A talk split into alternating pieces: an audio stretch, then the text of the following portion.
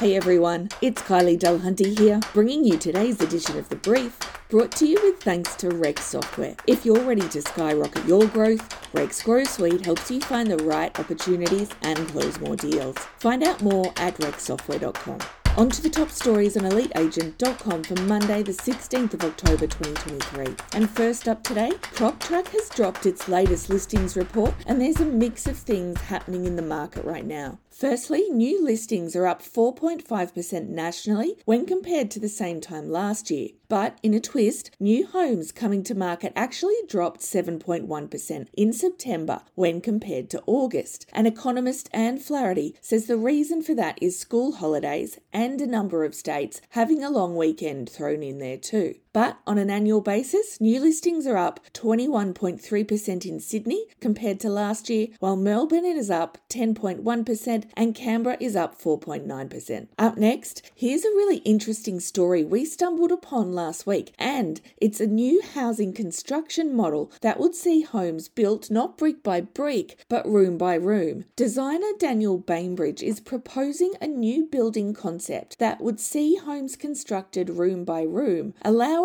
home buyers to enter the market at a lower price point with a small home of just a few rooms and expand as their budget and family needs grow. The process is similar to a stage build. However, new rooms are added over time and the home is constructed using flexible modular technology. Now, Daniel has patented this idea and is crowdfunding. So the concept is not fully up and running just yet, but it's certainly an interesting idea and maybe it could form another piece in the housing affordability jigsaw puzzle. And in today's feature, Harcourts WA CEO Shane Kempton is back, and this time Shane analyses the concept of purpose. Shane says if you take a look at social media, it seems like everyone except for you has found their purpose in life. But according to Shane, in real life, these social media snapshots of success are more a subconscious cry for validation and acceptance. And instead, he says purpose is more about something you create rather than something you find. And in Brecky Browse, buyer's agent Lloyd Edge reveals his top capital city suburb picks for investors in 2024, with Sydney and Melbourne's southeastern suburbs dominating. Meanwhile, Laing and Simmons Young property in Avalon has raised more than $35,000 for charity over the past couple of years, courtesy of their hybrid office and gallery called The Studio. The not for profit community initiative regularly features the work of a local artist,